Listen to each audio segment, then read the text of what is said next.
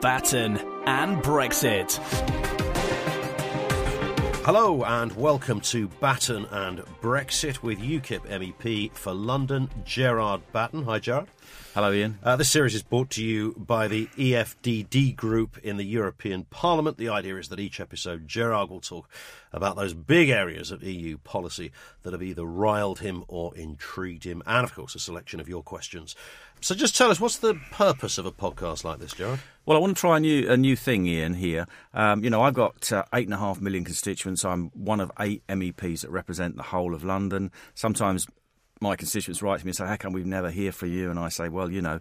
If I sent you all a letter with a second class stamp, it cost me five million pounds. So there's one good reason. I mean, I've tried various things. You know, I've, be, I've got obviously got a website. I use Twitter. I'm on national TV and radio uh, now and again, all the main channels.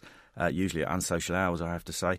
And uh, this is another another string to the bow. I'm trying to see if this will work for me to get the message out and what I stand for, what I'm when I, what I do in the European Parliament to more of the people who are interested. There is a there's a curious question, I suppose, about why a, a UKIP person is an MEP at all. I mean, bearing in mind your whole raison d'etre is to get out of the EU. So why bother almost endorsing it or supporting it by being an MEP?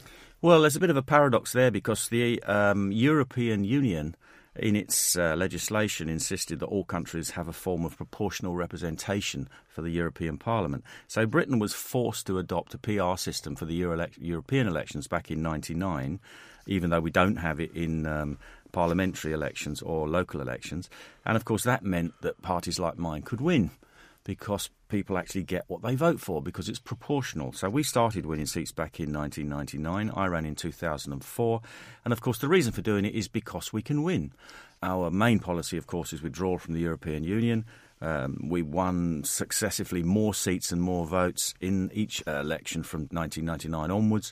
And of course, in the last one in 2014, we were the biggest party, the biggest UK party in the uh, European Parliament, with I think about 26% of the vote. So I'm there because it gives me a platform.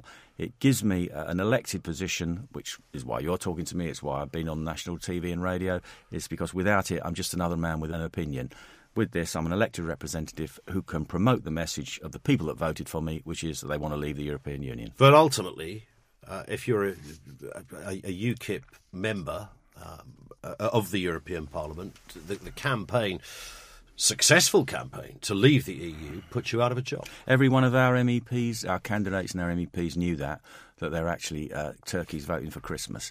So we're actually there to. Prom- not many politicians you can say that are there to promote their own redundancy, which is what we were because we're a principled party and it's a principled position. Um, and uh, we are all expecting to lose our jobs, hopefully in the near future, when Britain really does leave the European Union. But we will be there till the end because we're arguing for a proper exit from the EU and we'll make sure that we're arguing that as long as we possibly can until it actually happens. Are you suspicious about the, the government's line on when we will leave the EU, or even if we will leave the EU? Well, you see, now I did write a little book on this uh, nearly four years ago now called um, The Road to Freedom, in which I described, first of all, at that point, the idea of a referendum was just an idea. Uh, Cameron hadn't, uh, well, he, I think he'd promised it at that point, but it was still debatable about whether he'd deliver it. So I actually laid out what I thought would happen if there was a referendum, if the Leave side won, and what would happen afterwards. Uh, and what I said was we've got a political establishment, all the main parties, House of Commons, House of Lords don't want it to happen. Most of the media don't want it to happen. So therefore, we would see a relentless campaign to actually delay it, impede it, and eventually overturn it. And of course, is what, that is exactly what's happened since the 24th of June 2016, the day after the referendum. I don't trust the government at all. I mean, Mrs May is a Remainer. There are very few genuine leavers in the cabinet, in the government. And of course, what have they done since the referendum day? Well, for months, nothing happened at all. We didn't even get a speech from Mrs May about what it was, what leaving might look like until I think that was January 2017. Um, she didn't actually trigger Article 50 until the March of that year, and um, David Davis didn't actually he wasn't sent off to Brussels to talk about leaving. I think until summer of uh, last year. So there's been incredible delay in getting this started. They're going about it entirely the wrong way, which I can tell you something about. Uh, and of course, where are we now? Well, we keep on turning up, or our ministers keep on turning up in Brussels and say, well, please, how may we leave, Mr. Barnier, sir?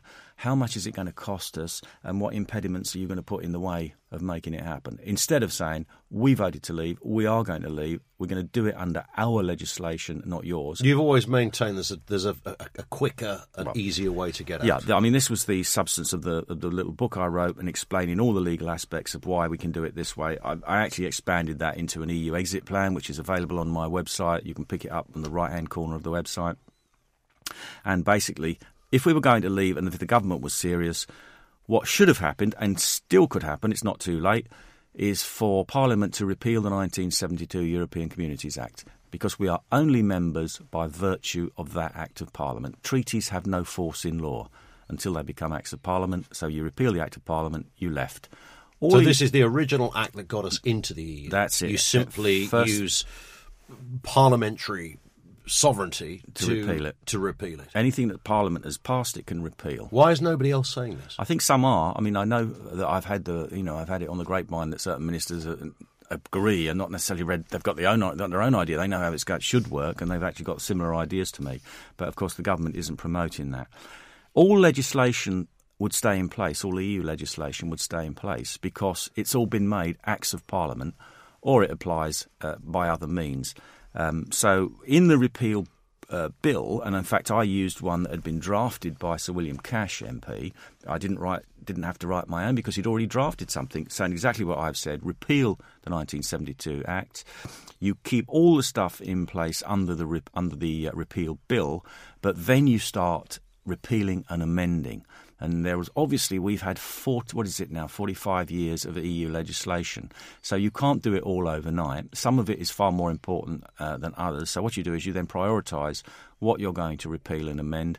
And you go to the European Union and you say in the nicest possible way, well, we've left. What we're going to start talking about immediately is trade, immigration, farming, and fishing, for example.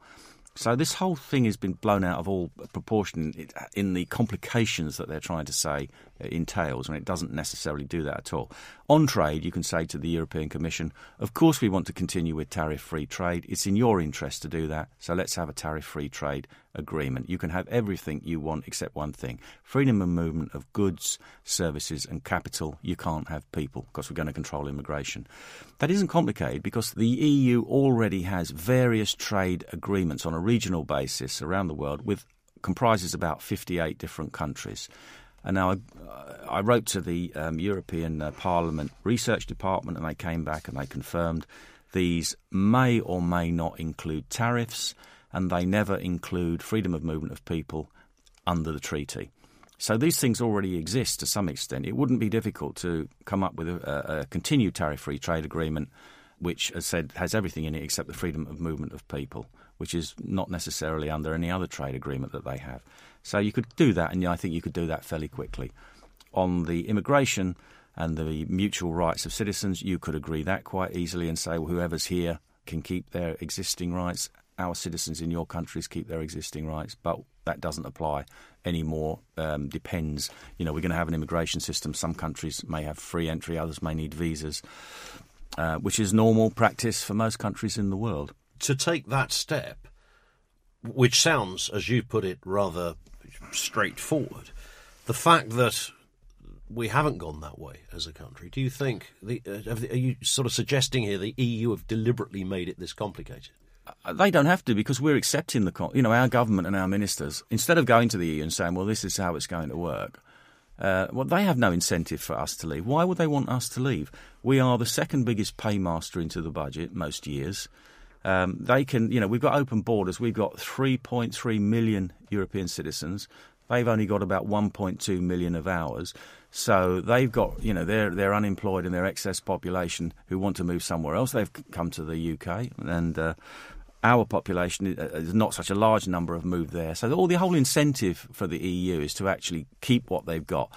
If we walk away, they've got two big problems. The first one is the hole in the budget that we're going to um, create because we're not going to be giving them about 18, 20 billion pounds gross every year. And the second one is that it's a blow to their ideology that a country has dared to leave uh, and uh, doesn't no longer thinks this uh, idea of European integration is a That's good one. where it really hurts, and isn't it? that's what they're really worried about. Uh, the money thing, actually, they could make that up fairly easy. All you've got to do is to go to the other 27 countries and say, well, Britain's leaving. Actually, by the time you take off the rebate and you take off our money that they then spend in our country, you're only left with about 10 billion. I say only 10 billion, it's big enough. But you could share that out amongst the other 27 countries who are left and they could make up that shortfall.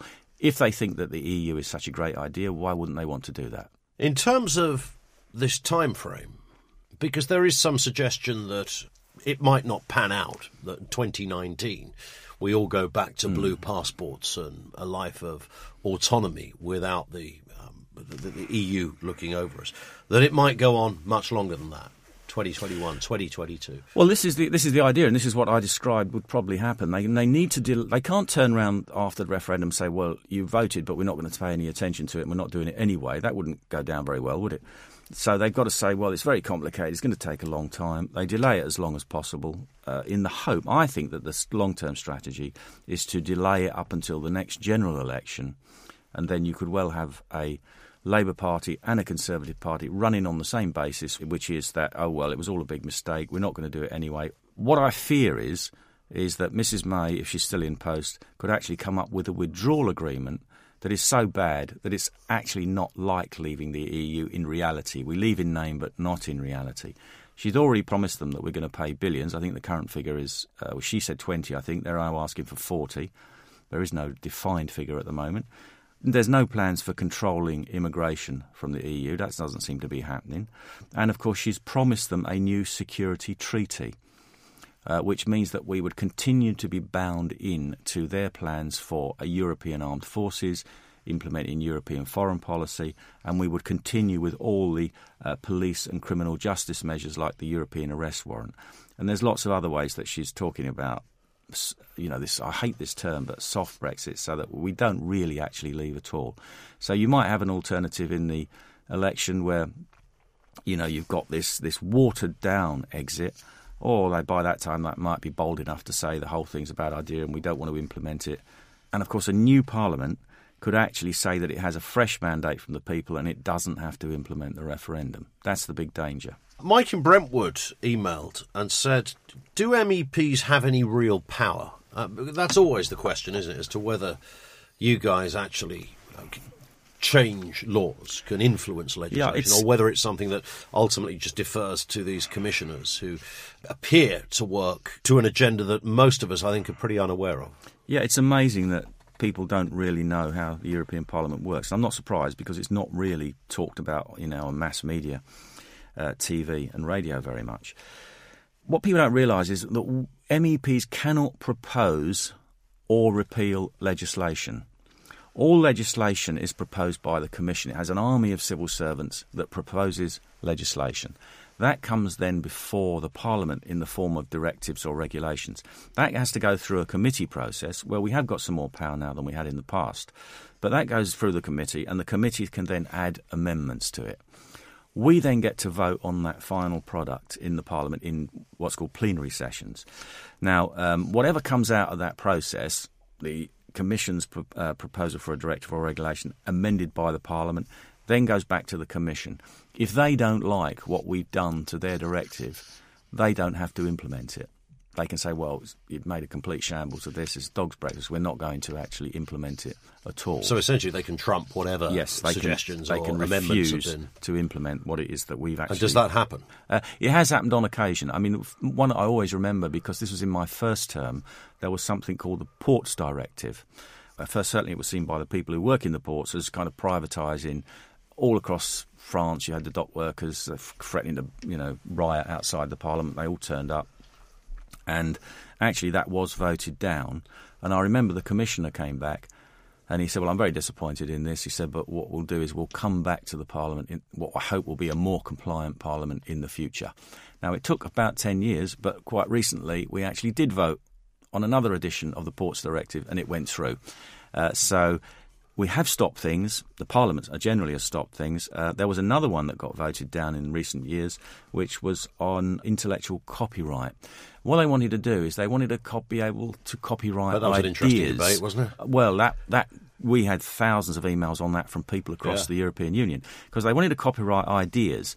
For example, if somebody invented the idea of a spreadsheet, nobody else could attempt to make a spreadsheet because they would have copyrighted the idea for that. You couldn't have a Microsoft spreadsheet and an Apple spreadsheet. No, somebody's copywritten that idea, and therefore nobody else can take it up. That caused uh, uproar across Europe, especially amongst people in the you know uh, software industry and the media and designers and people like that. So the Parliament actually voted that one down, and we killed that one. But very rarely do you get something like that. Most of the legislation actually goes through.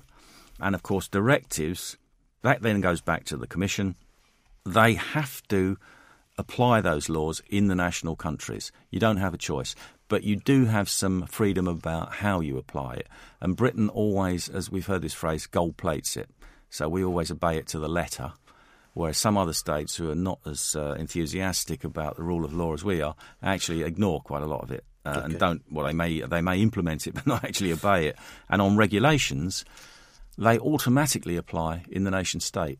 Parliament doesn't even see them, doesn't even debate them. They automatically apply, and these are f- usually on you know technical issues, but nevertheless things that affect people's daily life. And our Parliament has given up all right to actually um, even comment on them, never mind have any power to refuse them. We've uh, said at the beginning that this series of podcasts, Gerard, is all about the kind of things you feel passionately about. Yeah. Um, and on the next episode, we'll get more into some of the, the nuts Yeah. and bolts of the specific issues. But just to wrap up on this one, pulse fishing. Most people have never heard of pulse fishing. Uh, what is it? Why is it a problem? Right. Okay. Everyone's heard of the common fisheries policy uh, because that has been described as uh, you know an ecological obscenity. You know where where you catch fish and if they're not part of the quota, the fishermen have to throw them back dead. People have been trying to reform that for years. A few months ago, we voted on a reform to the common fisheries policy, but that was just an overall principle of reforming it. We're now getting into more of the nuts and bolts. And one of the things that's coming up, it may come up fairly quickly in January, it may, we may be able to delay it until February, is on something called pulse fishing.